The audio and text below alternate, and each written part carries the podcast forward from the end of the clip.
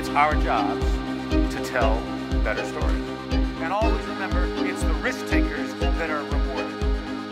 People are sick and tired of being marketed to, and they're sick and tired of being sold. The single biggest story today in sales and marketing is how our customers are buying differently. Hey everyone, and welcome to another episode of the Growth Hub podcast brought to you by SaaS marketing agency Advance B2B.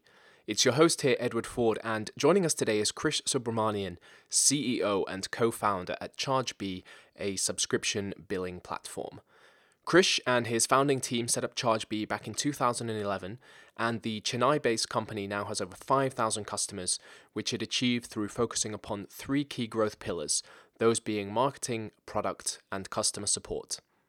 In this episode, Krish opens up on these topics and we explore why Krish decided to set up a subscription billing solution in the relatively early days of SaaS back in 2011, why they went with the freemium business model and how ChargeBee acquired its first few customers, ChargeBee's three key growth pillars, including inbound marketing as a growth driver, how to build commitment and dependence to the product before new customers have spent a dollar, and the secrets to delivering a world class global support team.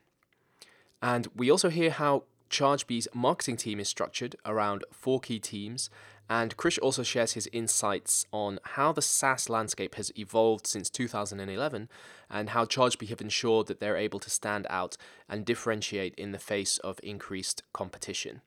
And as ever, stay tuned to the end of the episode where Krish takes on our Fast 5 challenge alongside his best piece of advice for fellow SaaS growth leaders. So here is episode 17 of the Growth Hub podcast with Krish Subramanian, CEO and co founder at ChargeBee.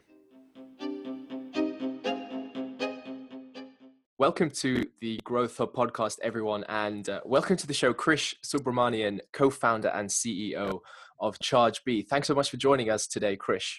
Thank you, Edward. It's a pleasure to be on the podcast. Thank you. Yeah, and today we are talking all about ChargeBee and your journey to 5,000 customers. And you actually started out on this adventure way back in early 2011. So tell us, Krish, why did you decide to found ChargeBee? Thank you. Interesting question. Um, so I worked uh, for 10 years before starting up ChargeBee, but all through uh, with now my co-founder Rajaraman, we used to talk about wanting to start up. So my co-founder Rajaraman used to be part of the Zoho journey, and he, so we studied uh, computer science engineering together. Uh, he was my college classmate and buddy, uh, and um, all through he he was part of the Zoho journey, and he was inspired by that. And we always wanted to start a company like that. Uh, that uh, we wanted to build a, an organization like that. And for me personally, I started off with a very small company uh, and worked with a founder. And from that time, I was fascinated about value creation, uh, the way you could actually build a, a, company by solving a problem. So all of that, uh, and uh, then I used to read blogs by uh, Joel Spolsky's Joel on Software uh, from I think 2002, um, and that was fascinating just read, right? Where he was building the company out in the open, and then he was writing blogs about his struggles and the journey and lessons and all that.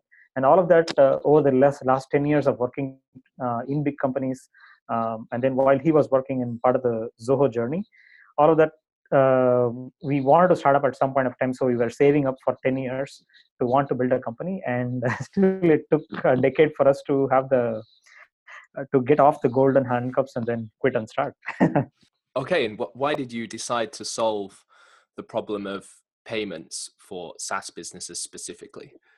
So it was mainly team first for four of us. Uh, so it's four founders in ChargeBee. It was team first. So we just wanted to build an organization together. And because we started in 2011, the obvious, uh, obviously, we were all having 10 years of business experience in solving B2B problems. Uh, we didn't start off with an idea first company. so it's not like, okay, so we faced this problem earlier, so we are solving this. That's not the story that we have. Rather, it was four of us wanting to build a company together, and it's B2 to be globally relevant problem is something we wanted to solve and we wanted to build something where we will make money uh, from day one because we thought we will we didn't know any other way other than bootstrapping the company we didn't know that we could actually raise capital but turned out we actually did later uh, but interestingly uh, all of that put together we just said okay so what problem can we solve so we picked two three ideas where there were inefficiencies uh, the same problem was solved by somebody in the enterprise segment but there is a an underserved segment uh, from the early stage to mid market because we felt that was our DNA of the team where we could actually solve it for SMB customers and then scale up to enterprise and something globally relevant. So we looked at two, three ideas, and subscription billing was a problem that uh, definitely looked like at that time uh, that uh, needs to be solved because a lot of subscription businesses were coming up. Everybody was building in the cloud, and still uh, there is so much action happening in payments, but not enough in the uh, the operations side of things to streamline the billing and invoicing and other things uh, that is relevant for these recurring revenue businesses. So we picked this as a problem, saying, okay, so the problem itself is looks complex enough to have its own moat. So let's try and attempt it. so that was a reason. Okay, so you went team first rather than idea first when it came to setting up ChargeBee. And one question I want to ask now why did you decide to go with freemium as a business model? And can you tell us about how you built your go to market strategy? Interesting. So, um, so pricing, right? Eh, so instead of just looking at only freemium, the way I would look at it is pricing is something that we have continuously been iterating on to understand how it affects uh, the perception of uh, prospects and customers, right? So if you price it too low, people might think uh, prospects might think, is it uh, too good to be true, right? Because uh, the nature of the solution is that it has to be something reliable. It's billing and payments. I'm trusting you with my business, and they need to feel that uh, you are building something. Uh, they they are building on top of a solution that is going to be around for a long time. So that is one. Number two, they also want to choose the, the best product for their solution, which has to be premium but at the same time uh, in the early stage if you are solving for early stage companies they also look for a deal meaning i cannot afford to pay. I want the best solution but probably i don't have the money to be able to do it is also there in the back of the mind of early stage customers. So to solve all of that we thought okay so there needs to be an attractive entry level pricing while we continue to have the scale up uh, different stages of pricing for scaled customers but at entry level what is the right price is something that we have been iterating on. So the current freemium that you see is actually the third or fourth iteration of what we have attempted. So we even started off with 10 invoices free.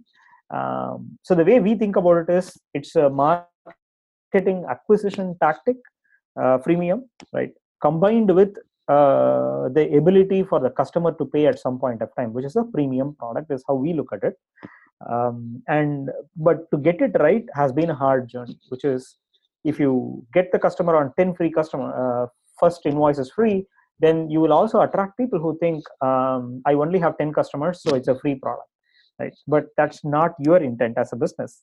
Uh, but the customer is thinking that i always have 10 less than 10 invoices.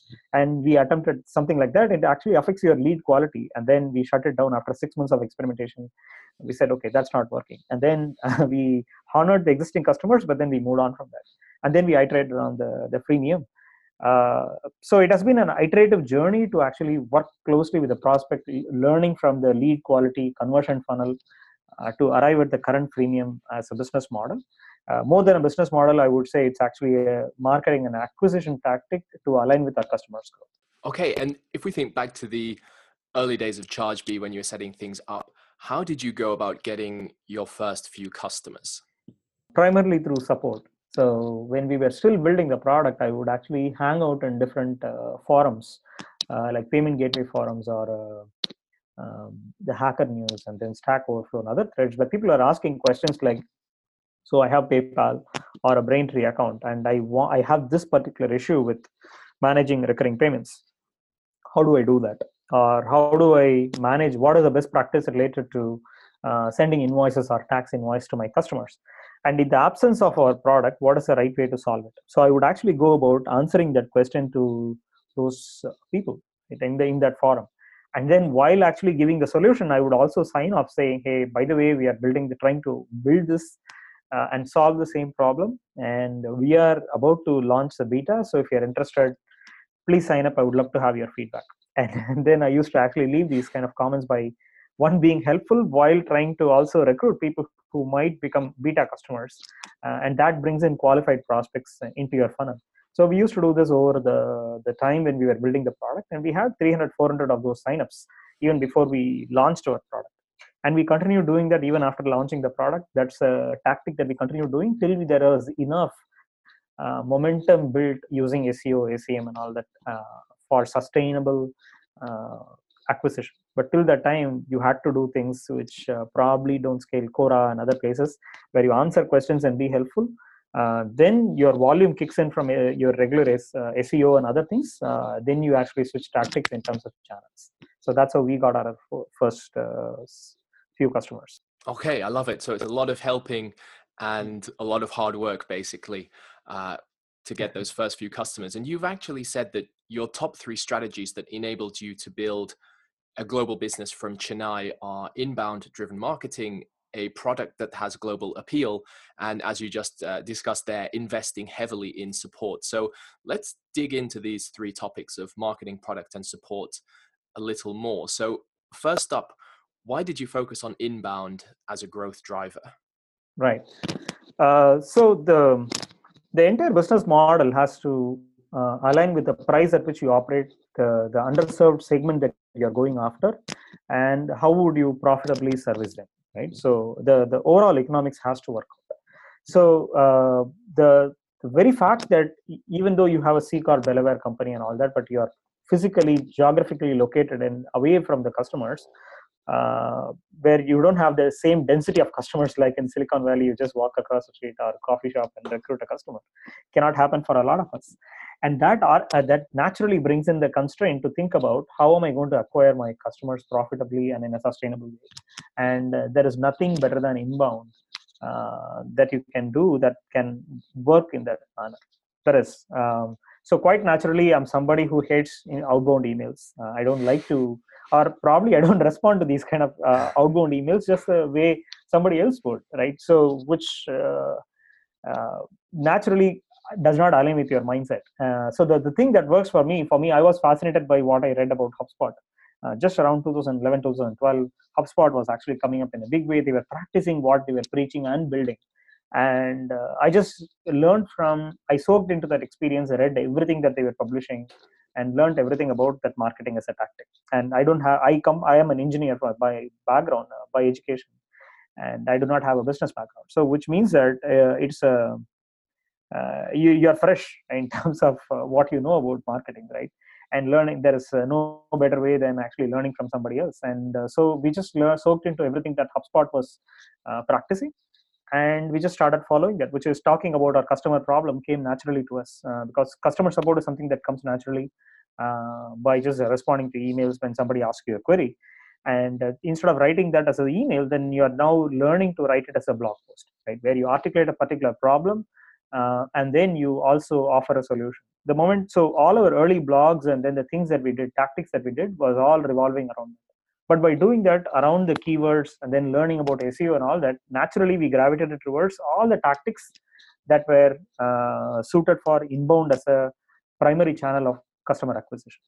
So and it turned out that uh, that uh, actually is a fantastic thing because one your uh, cost of acquiring a customer is actually very low uh, it can be complemented beautifully by uh, sem which is adwords and other channels. Uh, and uh, it is also sustainable in terms of the effort that you put into actually inbound leads is something that's sustainable. Uh, to give you an example if i don't do anything for next two months you know that you still get the same number of leads that you get in the current month right? So, hopefully you don't do anything stupid. But uh, that's a that's a beauty of uh, inbound. Um, and it also aligns with your overall pricing strategy. So we used to have a uh, $79 price or a $49 price as an entry price point. And it's very hard to even justify going and meeting someone or trying to say i will send 100 customized emails to get one customer. The effort that is necessary to do that is not scalable. Um, so many reasons why we did that but i think it's more about uh, the type of people and then uh, overall economics just work out. It just makes sense. Yeah and and secondly then in in terms of the product so you have an offer for new businesses that are just starting out and they can use chargebee for free until they've built their first $50000 in revenue. So I want to ask how effective has this promotion been and how many companies stayed on using ChargeBee once they'd hit that first 50,000? Sure. Uh, so we see very less churn uh, from customers. So, so the other way, to, interesting question. So, how many when when customers start so the, the reason why we have this 50 first $50000 free is actually the playbook from braintree so it's not something that we came up with uh, ourselves So the when somebody is actually starting out at the idea stage, uh, everybody is aspiring to build a sustainable business. But once they start making money, uh, there is a belief that I would like to pursue this for a longer time, right? So the first fifty thousand dollar allows them to do that for a sustained period of time. Like uh, we don't have, actually have a forced time constraint to do that. Uh, so pretty much anybody who actually gets beyond the first two thousand to five thousand uh, continues to uh, build the business on top of Chargebee but it's actually it's also unfortunate where uh, i think more than 50% of the businesses don't get to the point where they are able to uh, see that uh, their idea get enough traction right? So it's actually a 50-50 in terms of number of people who are able to uh, build traction for launch with chargebee and then continue to gain some traction. So that is uh, so we the churn is actually pretty high in the early stage. But the key is uh, for us is how much effort do we need to put in to onboard that customer? And uh, is our product built in a way that it is it can be self service uh, for them. So that is something that is in our control which we are able to optimize but uh, what we cannot uh, optimize for or not in our control is how many of these businesses go on to build uh, something that is sustainable um, and makes money. D- does that uh, help? Uh, does that answer your question? Yeah, that absolutely answers the question.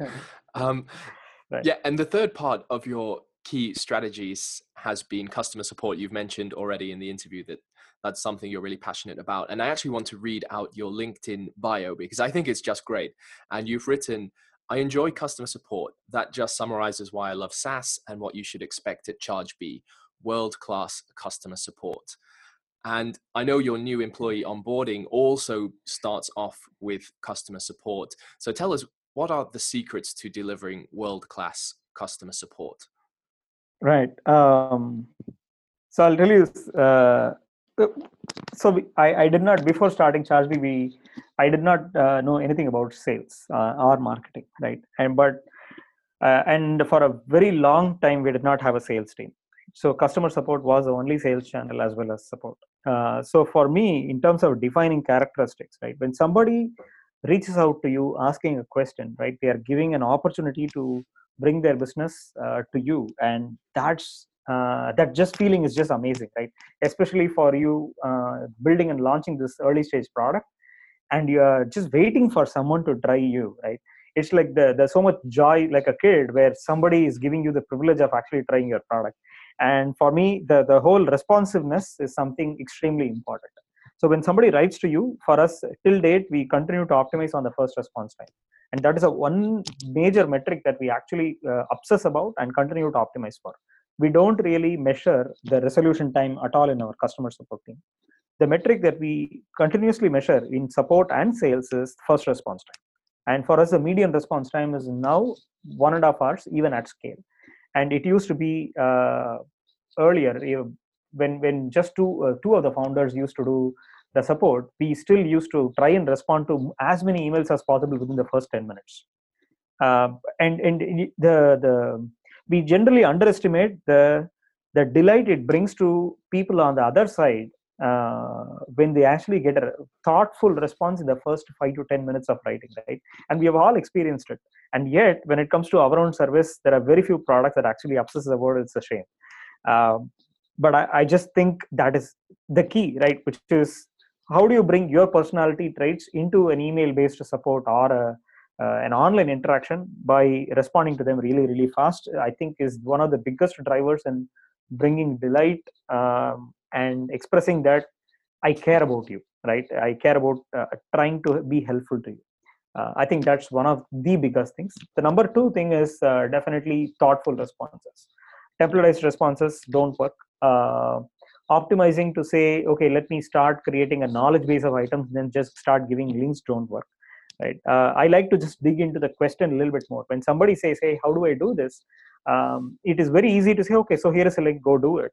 Uh, but what we do the counterintuitive thing that we continue to train our team on uh, and then nudge them to do all the time is uh, even if you know the answer resist the urge to answer. Ask thoughtful questions to understand the worldview from which somebody comes from. For example the same question of hey how do i set up eu vat right? Uh, European VAT for uh, my invoices. It's a simple question. The same question could be asked by an early stage founder, or it could be asked by a finance person in a slightly at scale company. But you know that the worldview and the context with which each person is asking is very different. The amount of knowledge that each person has is very different.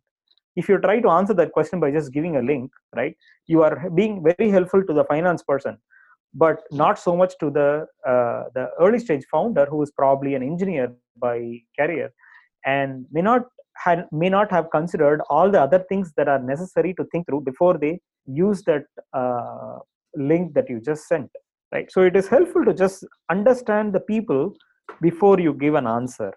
Uh, and that is something that we seriously encourage our team to look at. I, I think that pretty much summarizes um, the elements of a world class support. One jumping with joy to try and answer someone. And then number two trying to understand the context with which somebody asks you a question before you try and attempt to uh, give an answer. The, the, resisting the urge to give an answer and uh, but rather try and ask a few more questions to uh, understand the, their worldview uh, the reasons behind their question before you give the answer right? I think those, those two elements are extremely important yeah, and one thing I want to pick up on there, and that is how have you been able to scale up your customer support to provide this fast and rapid response to customers all around the globe, considering you're based in Chennai? That's, that is correct. Um, so the one of the challenges has been uh, the moment actually the US time actually shut uh, is uh, scaling down in the evening. Suddenly the Australia team picks up, right? So one of the biggest challenges has been structuring the team in a way that uh, there is round the clock support all through. In the early days, it used to be us getting up in the morning, uh, one of us staying up till uh, 3 a.m. in the night, uh, and then the next person getting up uh, by 4 a.m. or 5 a.m. And there used to be the two-hour uh, uh, span when nobody used to look at those tickets, and that used to be the challenge.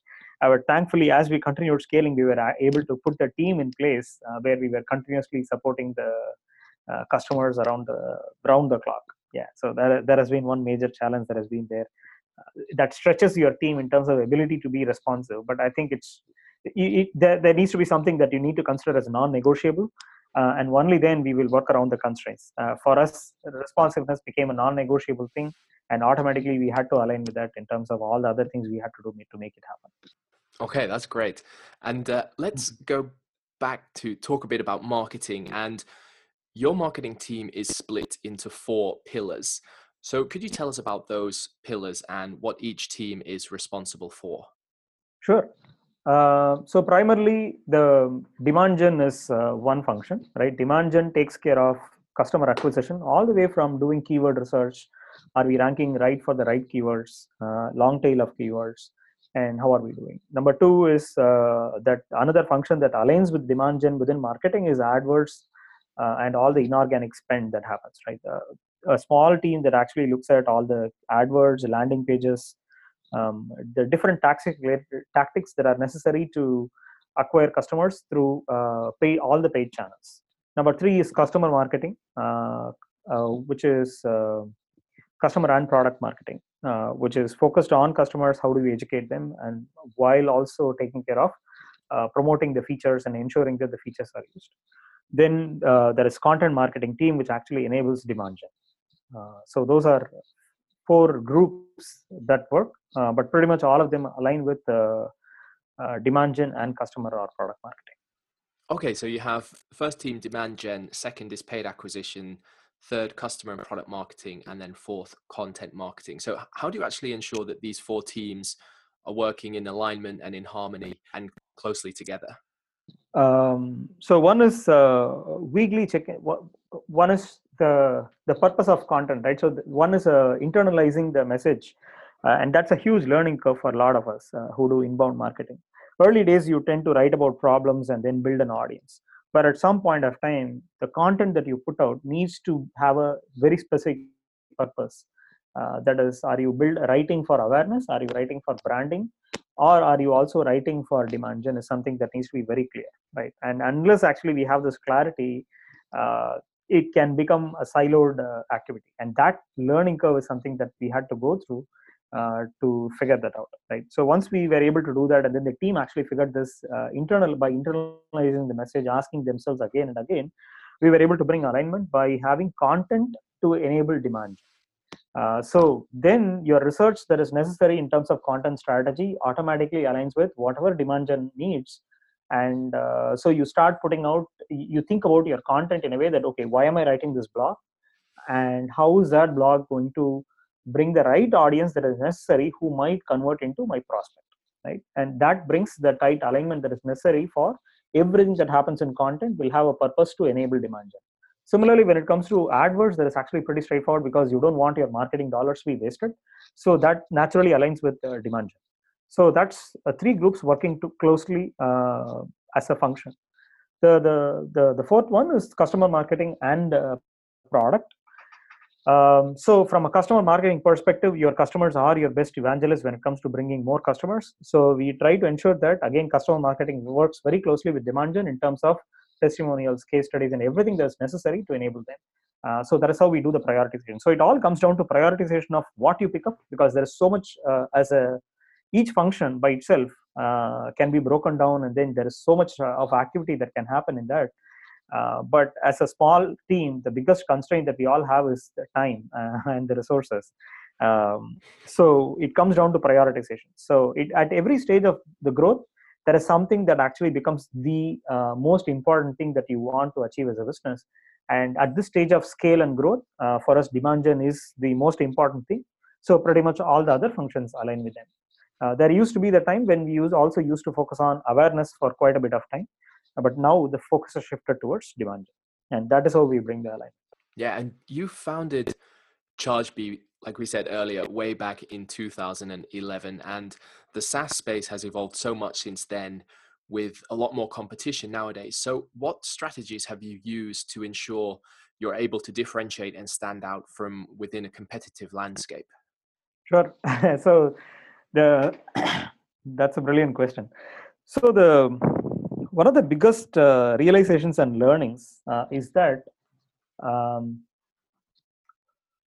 as the space evolves, right, it's very important to uh, pay close attention to who we really are competing with. So, uh, in a in a space like subscription billing, where uh, it is essential for every business, right? Everybody who is in the recurring revenue business needs a billing system, uh, and yet uh, the space is um, evolving in a way that we are really uh, the, the question needs to be asked are we really competing with like for like solutions or are we competing with internal systems and and then the best part that we actually realized like two and a half years back uh, by doing a lot of customer interviews and asking this question but we took a pause almost uh, in terms of from a marketing standpoint to understand who re- we really compete with. Uh, because that was something extremely important to understand because you need to position yourself against it. Uh, the product direction uh, needs to be built around it. And the, the realization is that we are really competing with internal systems rather than like for like solution is a reality of the, the market right? And then once that becomes very clear right you start building everything that you put together in terms of product uh, your positioning all of that aligns with uh, that kind of a messaging right? Uh, to give you a case in point is uh, if if we think about competition and then how we need to stand out right?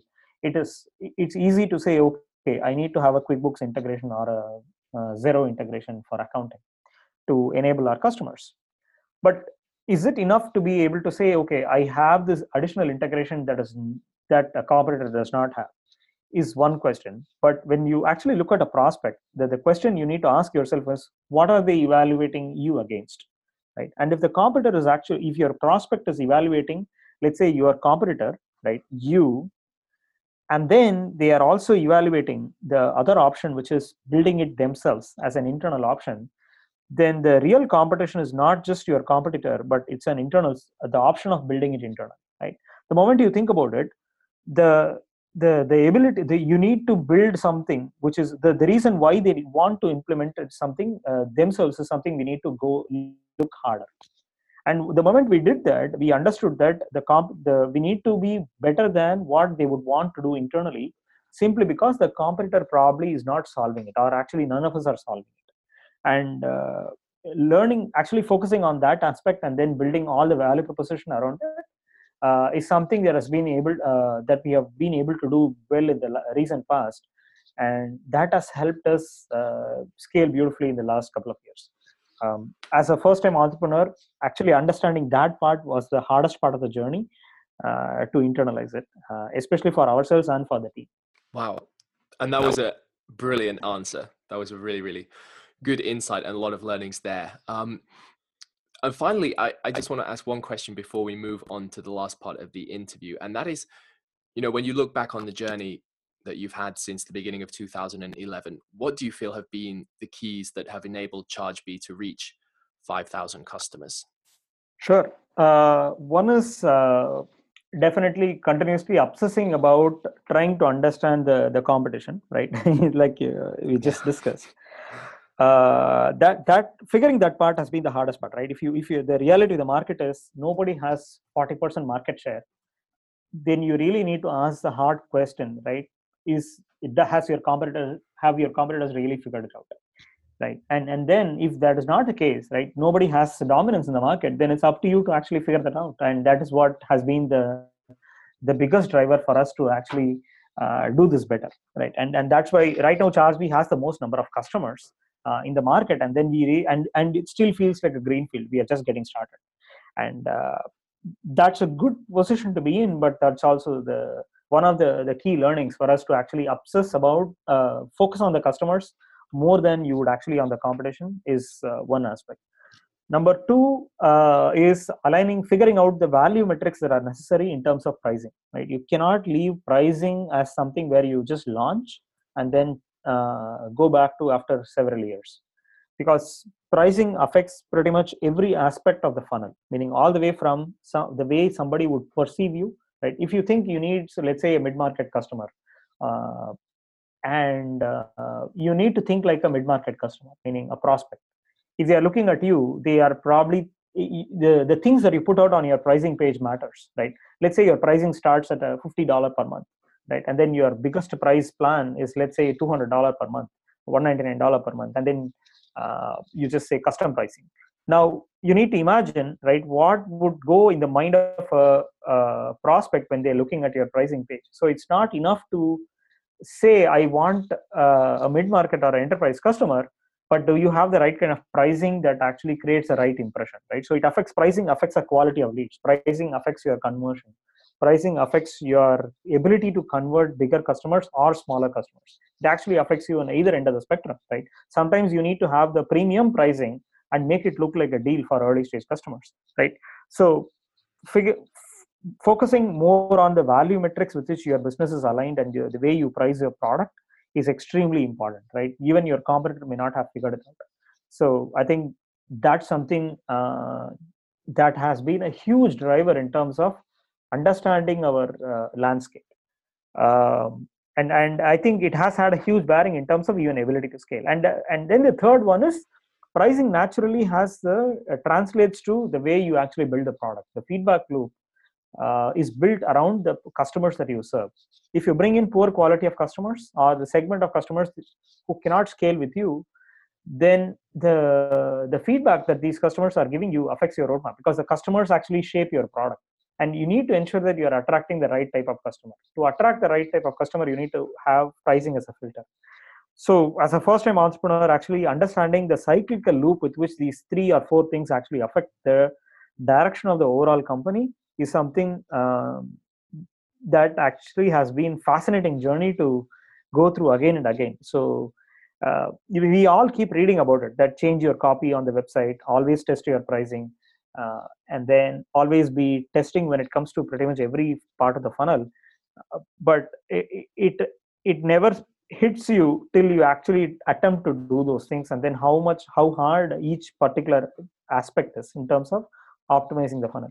And it's a, it's actually a continuous loop where you change one part of the website and then it affects the next level in conversion and then you change another aspect in terms of uh, something else. And you need to go through this in iterations again and again as you continue to scale uh, I, I, think looking at it as an experiment rather than you set it and then you forget about it i think that has been the biggest enabler for us to be able to continue to scale the business over the last four years awesome and now let's move to the closing questions and our fast five challenge. So all I'm going to do is read out five questions and you just need to answer them as quickly as possible. So are you ready? Yes, sir. Great.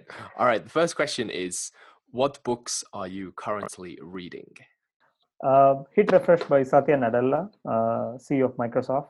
Um, I just finished it. Uh, Mindset by Carol Dweck. Um, I tend to read two, three books at a time. One on business, one on self improvement. Self improvement book that I'm reading is, uh, uh, yeah, Mindset by Carol Dweck. Um, on the business side, I'm reading Scaling Up uh, on Kindle, Mastering Rockefeller Habits. Yeah, Scaling Up is about that and I also am a history buff, uh, and I am reading. Uh, my native tongue is Tamil, and I'm reading uh, something about the Chola Empire from the 1100 BC. yeah, 1100 AD. Yeah. Okay. Chola Empire. yeah, a lot of a lot of different books there. Um, second question: a SaaS company that you love and why? Uh, clearly, HubSpot. Uh, their clarity uh, in execution is just brilliant. Right, took up a crowded space, um, but the founder's ability to scale beautifully uh, from all the way from early stage through different stages of the journey, and then taking it post IPO, and especially proving everybody wrong that you, it's very hard to build an SMB space. They actually proved that you can start with SMB, and then you can also continue to scale in enterprise while profitably serving both sides. I think uh, they have proved that beautifully. HubSpot is somebody I respect a lot. Yeah. And third question your favorite place to read about SaaS online? Um, that has changed over a period of time. Now it's Labs, OpenView Ventures, uh, labs.openview partners. Uh, next one is firstround.com. Uh, two blogs that I actually uh, read a lot. Uh, more than specific tactics, they actually uh, talk about the high level numbers, the process around marketing tactics, and all that, which I really love. Fourth question What is your most important growth metric? Uh, total process volume of our customers uh, because our success is dependent on our customer success. So we obsess everything about total process volume uh, meaning the invoice value of our overall invoice value of our customers. That's our north star. Great. And the final question what would be your best piece of advice for fellow saas growth leaders? Mm. it's uh, after you get some paying customers uh, it's never too early to look hard at your metrics you are you are never too small uh, you are uh, to look at your metrics because the metrics are trying to tell you a story uh, so it's, uh, so start paying attention to those metrics uh, instead of delaying uh, it's never too late and it's never too early. Excellent. Krish thank you so much for joining us on the growth hub podcast this morning and sharing the story of chargebee's journey with us today. Thank you edward. It was fun. Thank you so much that was Krish Subramanian sharing the story of ChargeBee's journey to 5,000 customers. If you enjoyed this episode, then you can find Krish on Twitter at CBKrish. Also, if you're enjoying the Growth Hub podcast, then please subscribe, leave us a review, and we truly appreciate any feedback you have. And you're always welcome to get in touch with me on Twitter at Nordic Edward, LinkedIn, or drop me a message at edward at advanceb2b.fi. So, thank you for listening to the Growth Hub podcast brought to you by SaaS marketing agency Advance B2B. This is your host Edward Ford signing off and make sure you check out the Growth Hub at advanceb2b.com/slash the Growth Hub for more content and resources on everything B2B SaaS growth. It's our job to tell better stories. And always remember, it's the risk takers that are rewarded. People are sick and tired of being marketed to and they're sick and tired of being sold. The single biggest story our customers